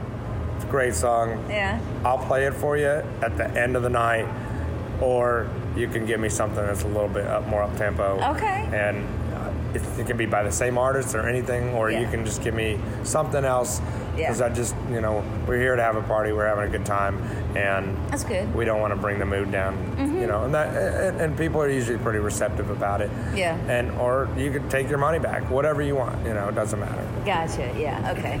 So it's it's all in good fun. Yeah, that Yeah. makes total sense. So wow, Uh, do you do you ever freak out now when at any request, or are you pretty much like I I've got this under control. I can handle anything that's thrown my way. Yeah, I don't. So it's, it's, you've been doing it now. I played everything. years? Yeah, uh, I guess. years? Yeah. Okay, so I mean, I played everything from even last night. You know, at Tootsie's, I was playing in a band. There, I had I was playing keys and guitar, and it was dead, super quiet. When we started messing around, I played Arthur's theme by Christopher Cross, you know, and we were just kind of playing around, messing with stuff. And this guy came in. song. Yeah. really cool changes. Great song. And then this guy came in, and dropped twenty bucks for Anarchy in the UK by Sex Pistols, and I was like, okay, fine, let's do that. you know, like, so. And the thing about knowing so many songs, um, this is good for any of the keyboard players or any musician, really. The more songs that you know, the better, you know, the more value you're going to have that you're going to bring to the table. And so, and I, and so I was going through and trying to like make, I, uh, when I started getting the Broadway work, people were like, "Can you send me your list of songs?" Um, and I'm, and here's me going, "Are you sure you want me to send that to you? Because it's a little bit long." Right. And Right. so I went through everything and kind of went through all of my different ways and methods that I have to kind of archive lyrics of songs that I know. Mm-hmm. And just with the ones that I absolutely knew I know before even kind of going into the waters of, well, maybe I know that song or maybe I don't. Right. It was over 3,000 songs. wow. And so now, great. so now I'm sending these people these stupid lists of songs, and I feel like, like it's kind of like what we were talking about earlier. Like I'm bragging, like, hey, I, look at me, I know all these songs. But it's like not that. It's like, hey, I got you covered, and if there's stuff that's not on here, let me know what it is so I can be ready because I, you know, I want to prepare and, and do a good job. Yeah. And I, you know, one thing I did realize in kind of prep, prepping that list was I still there's a lot of current country music up within the last 10 years that I have no clue. Like I Yeah. just I, I'm really with you. Mm-hmm. I'm pretty hip to the 90s stuff now. Uh, especially having moved here and started playing it a lot with people on Broadway or whatever. Right. Like your Tim McGraw and your Toby Keith and your Tracy Lawrence obviously and some of that stuff. Vince. Gill. Yeah. I guess Alan Jackson. But you start talking about Jon Pardi and and and you know Eric Church and Florida Georgia Line, you're just gonna start losing me pretty quick. Now, Right. I know all the real, real obvious, overplayed to death songs. Like I can play "Cruise" by FGL and I'm sure you all that get a lot of requests for that here, probably. We don't actually. Seriously? It's almost like the piano bar is the place where people come to get away from all that stuff. okay. You know, I love that they're asking for piano songs. yeah, they really do. If you were gonna like, I know this is just a, off the top of your head, and maybe it's a crazy question, and just kind of silly, but like, let's say somebody like, like one of my students, for instance, like who's, I've got one who's in the eighth grade right now, and he just played his recital like two days ago. He's like playing really hard stuff, and he's into it so much. Yeah. And he's asking me the coolest questions every lesson. You know, just so let's say he wants to know like the top five or ten piano songs. Sure. What What would you say they are? Uh, don't know? stop believing. Number one, uh, absolutely, Right. and that's everywhere, all across the United States, Yeah. in any bar, whether you're in a band or doing dueling pianos or anything. It's uh, there's no question about it. That's the most Yeah. you know. Uh, then right under that, there's kind of a lot of other standard stuff like Friends in Low Places is a big one. Uh, Pour Some Sugar on Me and Living on a Prayer And and, that of hard rock world. They're not really piano. I mean, They're like, not piano at well, all. Living on Prayer has a lot of keys in it, Yeah, sure. synth, whatever. But But even like, that's what I meant by you. And and I also tell people in the audience like, hey, you don't have to request piano songs. You request whatever you want Okay. because that's our job is to kind of be able to try to figure out how to translate that and make it, hi buddy, into right. a piano song Gotcha. of some kind. You know. And sometimes it doesn't work. Sometimes it falls flat on its ass. Right. And it just sounds horrible. The guys you work with, do- you kind of have a system with them? Like they know pretty much what to fall into if they work with you? Uh, yeah, Like I mean, they'll play bass. all of us? We know each other and played together quite a bit here anyway. So there's not very many new faces that come through here but once in a while they do.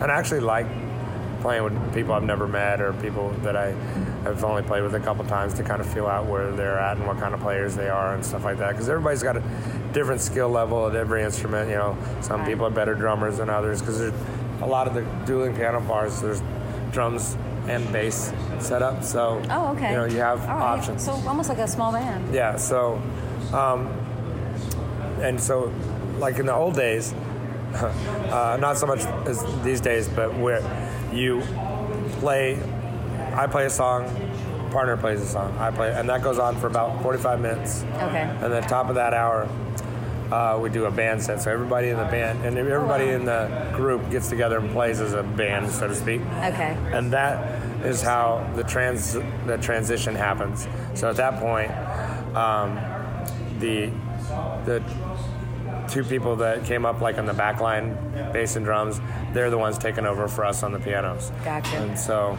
like tonight, it's different. We only have three, so I play an hour, and then I'm half off for a half hour, and then I play an hour and off for a half hour. Okay. We don't really do as much band set stuff, but Mm-hmm. usually when I'm done on the piano, I'll jump on the drums and play drums for a couple songs, and then Okay. when that's then I'm on my break.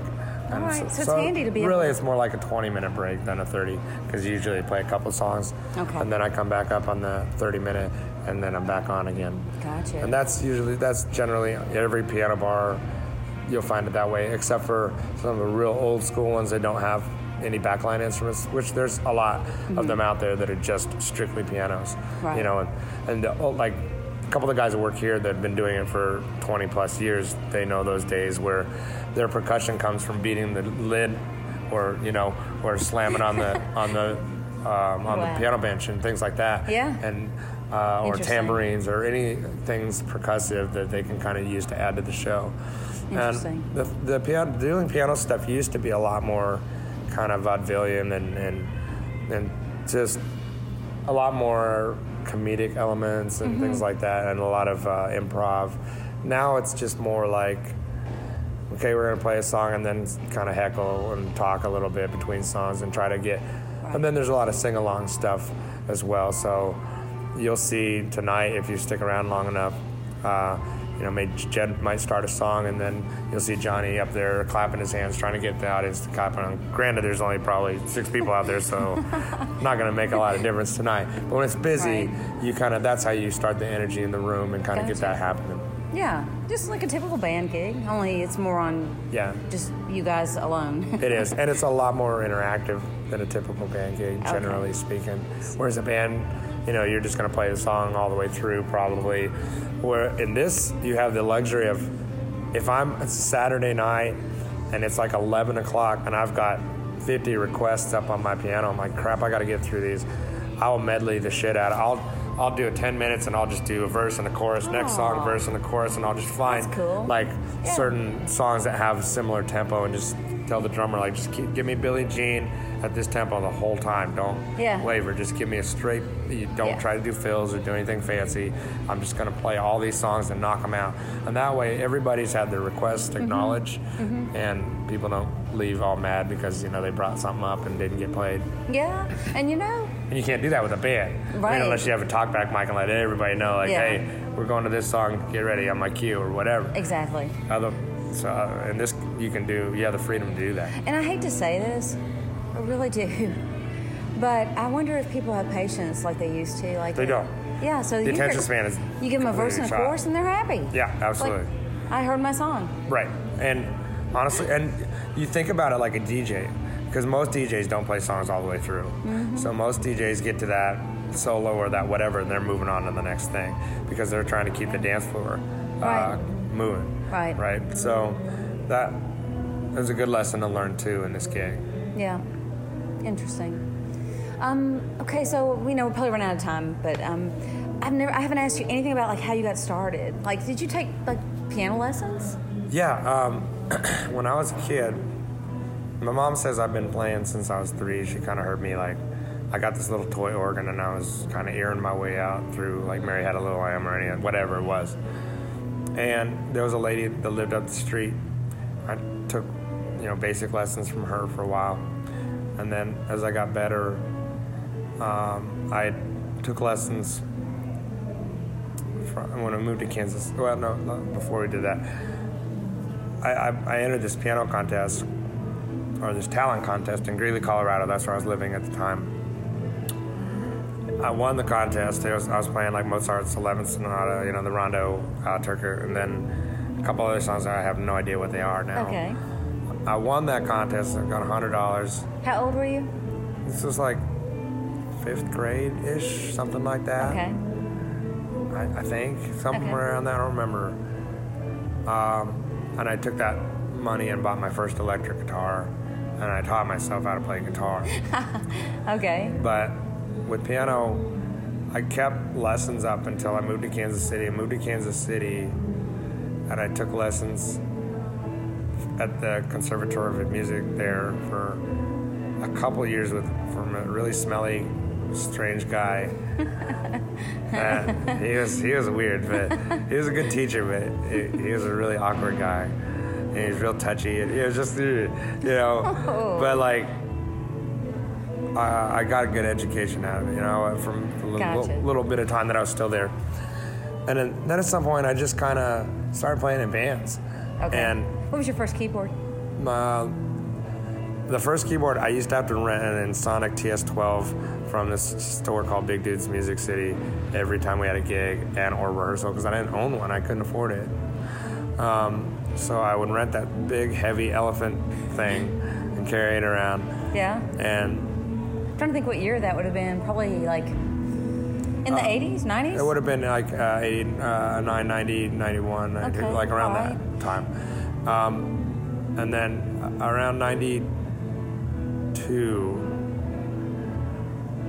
I want to say around then, I got uh, Roland JV1000. Okay. And that had a sequencer in it. So, and I was, What kind of sequencer? what's that? What kind of sequencer? Or was it on the Roland? It's in the Roland, Okay, yeah. okay. And, you know, So- Mm-hmm. the disc drive and the whole that whole deal. And I used to compose tons of stuff on that thing, and I, I, I put all that, a lot of it out. Actually, I put a lot of that on my. It's on my Bandcamp page. It's uh, Cool. Do you have to give me a like? Let me know. I'll, I'll post that link. yeah, and I did people can check like there was out. this guy that was making low budget, terrible horror movies, and I really wanted to score films from. A, that's what I wanted to do for a living when I was younger. Like I was such a big John Williams and Danny Elfman and Alan Silvestri. I love like film score because I work in movie theater, so and I was a projectionist at the movie theater. So I bring my keyboard into the the, the film booth, and I would compose like I'd string up the movie, hit play on the projector, and while the movies were running, I'd sequence my own scores. And so I wrote cool. a series of scores for this guy's movies, which never ended up being used. Called, and I just put out as a collection called Music for Mass Murderers and Psychopaths because it was all horror movies, you know. And then, uh, and I was also a huge Yanni fan. Like I loved the stuff that I heard live at the Acropolis, and I, that changed a lot for me because I was like, okay, it was like film score, but it was almost like pop music film scoring, you know, and Gotcha. it was very piano based. Right. So I was writing stuff like that. It was all in like seven, eight, like Yanni did, and all this stuff, and and I sequenced a bunch of it, and I did it all on my JV 1000, and then I'd so cool. go out of the audio outs into my uh, like recording software and just hit play on the sequencer, and then trim it up in like a two track editor, um, normalize it, master it, and just put it out as a song. you know? Okay. It was a way to do. How many se- uh, tracks sequencer did that thing have? Uh, eight, maybe. Okay. Maybe more. I, I had an M1, okay. and it had an eight track sequencer. Yeah, I think it was eight. It had to have been eight. Yeah, and, And- it was. Uh, And you get too many instruments going, and it just it sounds like mud. I'm trying to remember what the 32 voice. Yeah, it's poly- 32. Yep. Polyphony. Um, Yeah. Seems like that was right. Yeah. Um, but yeah, it's, I did some programming too. Yeah, and I'd, I'd, I'd sit there and, and I actually used that to write some intros for some bands, like some show intros for bands, you know, that were Okay. really into. There's a band called Ludo out of St. Louis, and I wrote an overture for their big like rock opera that they did, and it was really really cool. Um, and What made you change your mind and not do that, or do you still? I just didn't live in the right place. gotcha. Like, you know, music film scoring wasn't going to happen in Kansas City, Mm-hmm, and Were you ever into the blues scene there? Not really. Blues makes me want to go to bed. uh, unless, you know, there's certain artists that I really like, but mo- Mm-hmm. generally, for the most part, blues music is is kind of a snore for me. Um, but but like my friend Samantha Fish, I, she she played on my record, and she's you know one of the biggest blues artists out of Kansas City right now. Um, she's doing really well, and uh, I was more in that, you know, at that point in my life, I was all about rock and all that kind of stuff. And there was some, a lot of rock. There was a really good rock scene in Kansas City for a long, long time, um, from the late '80s all the way up through the mid '90s. You know, the, even the alternative music scene was pretty good, and everybody was pretty supportive of one another to a certain extent.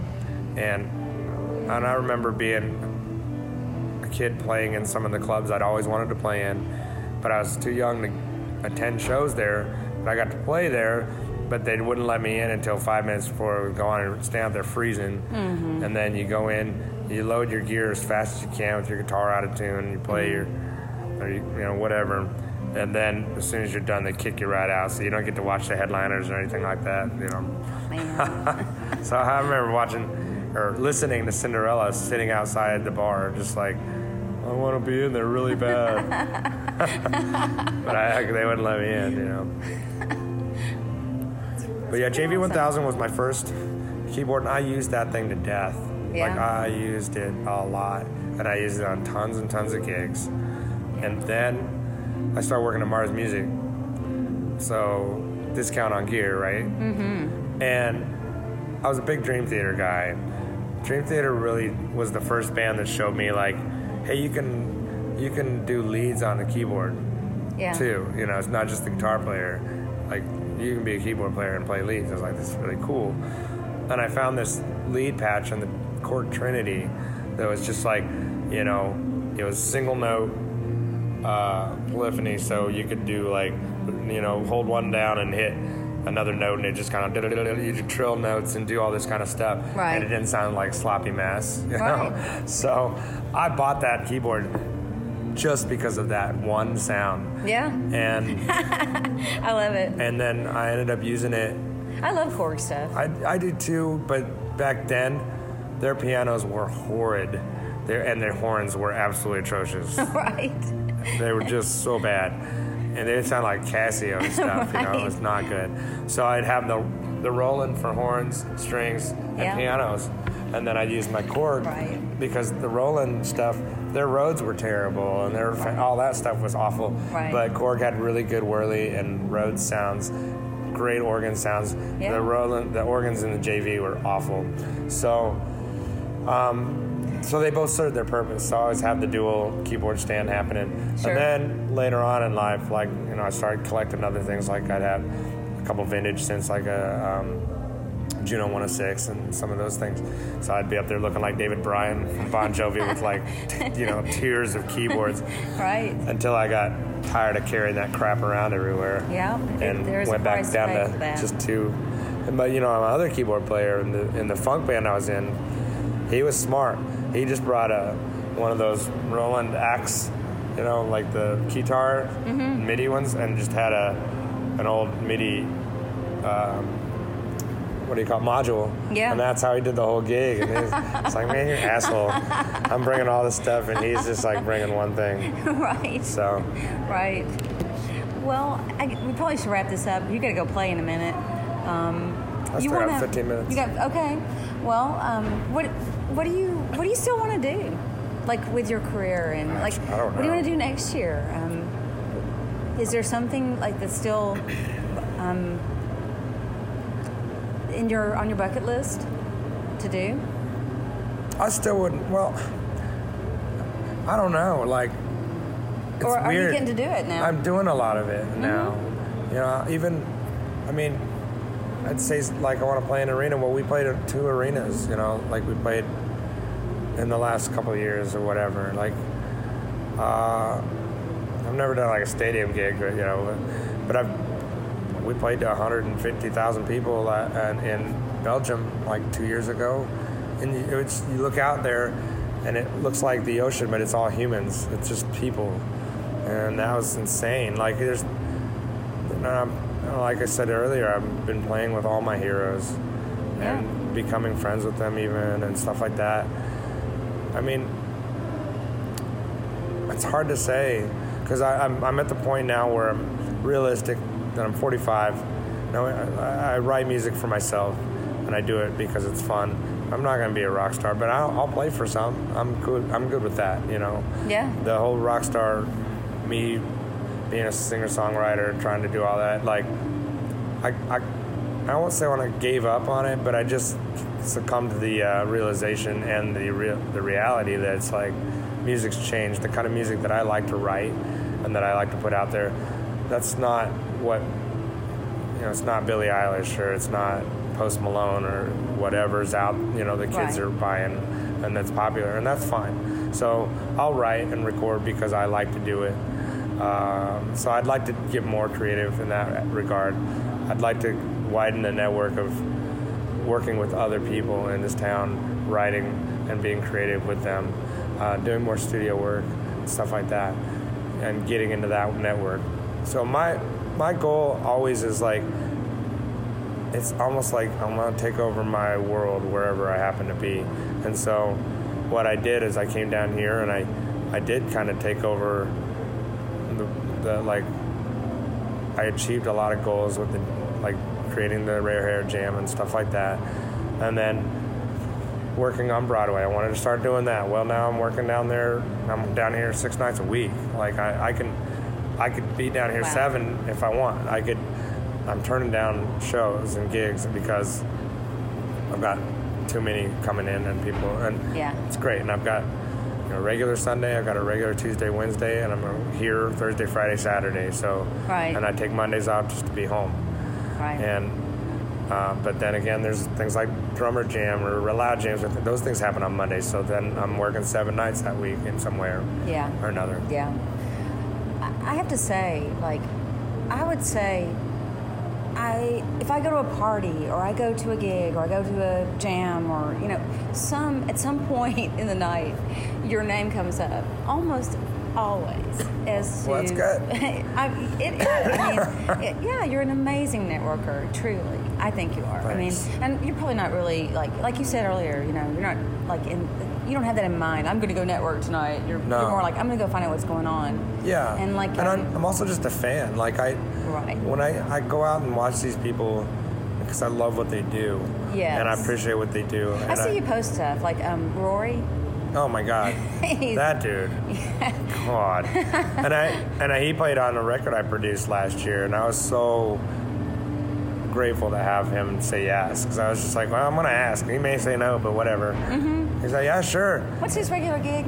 Is it? Um, I don't know what he's doing right now. Oh, he's not playing Roberts? He's doing so many things Okay. all the time, Yeah. and they're all, you know, one day you'll see him playing with Ricky Skaggs, and then he's playing with Kelsey, what's her name, or not, uh, Kacey Musgraves, and then he's down on Broadway doing something, or then he's he's got a, a, a Sunday afternoon thing that he's been doing forever over there, kind of by the Opry. Uh, I can't remember what the place is called, and um, yeah, he's he's always doing something. But that dude is just one of the most mind-bogglingly incredible musicians I've ever seen in my life. Yeah. And yeah, people like that, I'm gonna wave their flag as high as I can because I want people to see that. I want mm-hmm. people to realize, like, dude, this is here. You got to see this. Anytime they used to have a regular gig at Alan Jackson's on Tuesdays, and anytime my friends would come in, we'd go see the rock and roll residency, and then we'd bust ass over there to AJ's before they were done. I was like, you have to see this guy like with your own eyes, not on video. You got to watch this guy do it Yeah. in front of your face, and then and I'll bring you a thing for your job to put back in your, you know, because it's just like you never walk out of there without going, oh my god, that is so ridiculous, yeah, and Yes. I love that. Um, I love bringing people together, and you know, rare hair. Nothing is more satisfying. I don't know. I mean, musically anyway, than watching dudes from Taylor Swift's band, and then dudes from like some old 80s metal band, and then guys who play on Broadway, all playing some cheesy, you know, butt rock song from 1989. Like, Right.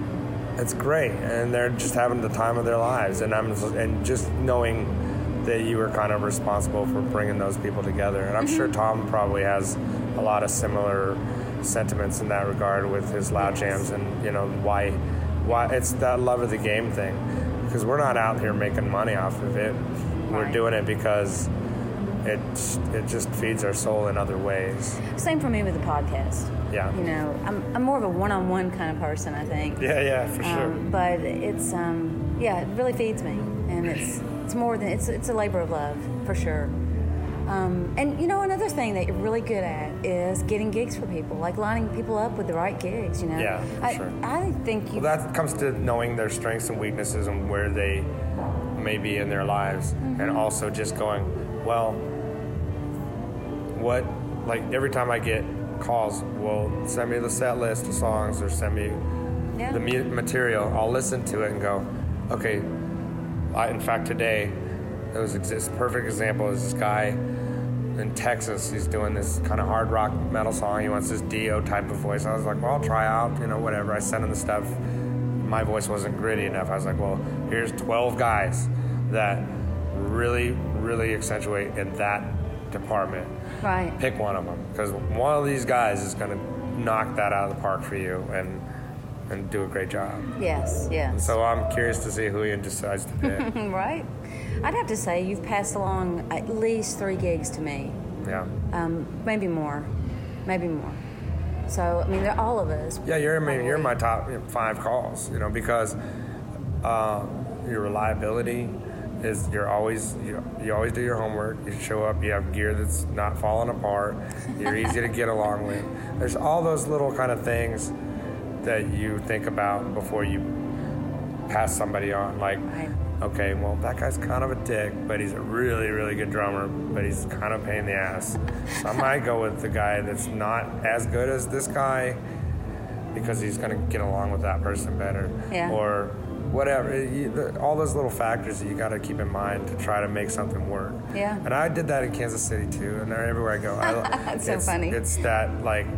You know, I was kind of known as the band whisperer or whatever, like the guy that brings people together to Right. form their own bands or whatever. Then uh, the- Interesting. Um, I, I see chemistry, I see the good in something and, mm-hmm. or in people, and I just try to find where they can fit in yeah. yeah. and that makes sense for them, and hopefully it's something that sticks and they can do it in the long term whatever. Chemistry is such a big deal in bands. Yeah. You know, they're families. I Yeah. mean, if you play together long enough, For sure. you're you're a family, for better or worse. Yeah, And, right. but, And I've been uh, lucky that every band that I've had, I've been in, like, most of the bands that I've had longevity with have been very long eight years, six years, you know, more than just like a few months or whatever. We, Mm-hmm. um, I've been in Vixen now for three, Um, and I think it's just because I don't really subscribe to the ego stuff. I don't. I, I serve the music. I serve the people that I'm working for. Now, if it's my band, yeah, I'm gonna. I'll be the boss and I'll delegate Right. and I'll do the things that are necessary to make to see my own vision. If Right. I'm playing for somebody else, that's not my job. My job for playing for Vixen is, you know, if they want me to play this one song with two fingers and that's what I'm going to do, you know, whatever it is Right. that they ask me to do, that's my job. Yeah. And a lot of people, I think, misconstrue that, uh, and that's what pitfalls them out of getting or keeping the work that they could have. Is that you're not, it's not about you. Right. It's about the artist that you're playing for Right. and uh, or the band that you're playing for, whatever it is. Now, if you started that band with your buddies and you were part of that whole core thing, then yeah, you should have a say in everything Right. and whatever. Or you figure that out as you build your band and bec come up in the world, however you come up. Right. But if you're coming into something that's already established, and then that's a whole different ballgame, you know. Yes. And that works in every facet of whether you're playing on Broadway or whether you're playing dueling pianos or anything musical or really any job. I mean, honestly, Right. like, and I, every job I've ever had, I've, I've had for a long time too because I realize the value of serving other people. Oh, So, I love that. Music is a service profession. yeah, it totally is. I mean, and if you you know if you don't think it is, you're not gonna. You may as well go be in computers or something. I don't. But know. it's also an ego business. You know, everybody, it's a very much a, hey, look at me, look what I can do kind of business. So you have to find that fine line between, like, okay, when do I just play whole notes? And then when can I just play 30 Rip. second notes forever? You know, like, Right. and you just got to find the, your place. And so that's when I'm putting people together for Rare Hair, or if I'm putting things to, I go, okay, this song needs a guy who can shred and play all, like Shy Boy by David Lee Roth or Talas, the one we did at Rare Hair that had Billy Sheehan on it. yeah, There's only a few guitar players in town that I would trust to do that gig or that song. Right. And I got Dakota Demon to do it, and I knew he would nail it, and he did. And he was incredible. Um, whereas I've had a couple instances where I didn't know somebody very Yeah. well. It was a recommendation or a whatever, and I put them on a, on a song, not really knowing where they were. Right. And I've had the other guy who's in the band calling me, going, "Why'd you put that guy on this? You know, on the song?" I was like, "Uh, "Sorry, I didn't really know." He's like, "Well, he's, he obviously didn't learn it." And I was like, "Well, so, I'm sorry. I'll just." And then, you know, there's a couple guys I've actually right here in this very spot had a t- talk with, going, "Okay, this is why I can't ask you back until you learn the art of learning the song. You're playing to the song. It's not about showing everybody what you can do right now. It's all you've got to learn the song exactly like it is on the record, um, because that's what's expected of you. Right. And if you have an opportunity to sh- shine and shred and whatever, then by all means, great. But right, Right. now isn't the time. Right. So figure that out. Hit me up about a year from now, and maybe you can come back. You know, because I only do that thing three times a year, so Mm-hmm. it's like yeah, you know, I want, I want them to learn, like, hey, you need Yeah. to chill out and figure out where your place is in this whole thing. Right. And then come back once you figured it out, and you'll be great. Because I, I love positive reinforcement and encouraging people to do better. Mm-hmm. But I also don't mind telling them when they're, you know, putting their dick in the dirt and going, look, right. you you need to come back down to earth a little bit and then and learn kind of how this works um, because that's just going to better you in the long run wherever you go so right. anyway yeah i guess i should better get ready to go Okay. Well, thank you so much, Tyson. yeah thanks Um, for having me Yeah, I appreciate it so much. Um, best of luck to you next year. thanks Here's to 2020. Yeah, 2020 is going to be a crazy year. Like music, so many bands reforming and going on the road and all this stuff is happening. I'm, I'm very. I'm gonna be broke. I'll tell you that. going to concerts and stuff, but it's kind of an exciting time. I- It is. right now in our our world. So we'll see what happens. All right. Well, um, I'm gonna let you go go play your gig. okay. so thanks a lot and take Thank care. you. All right.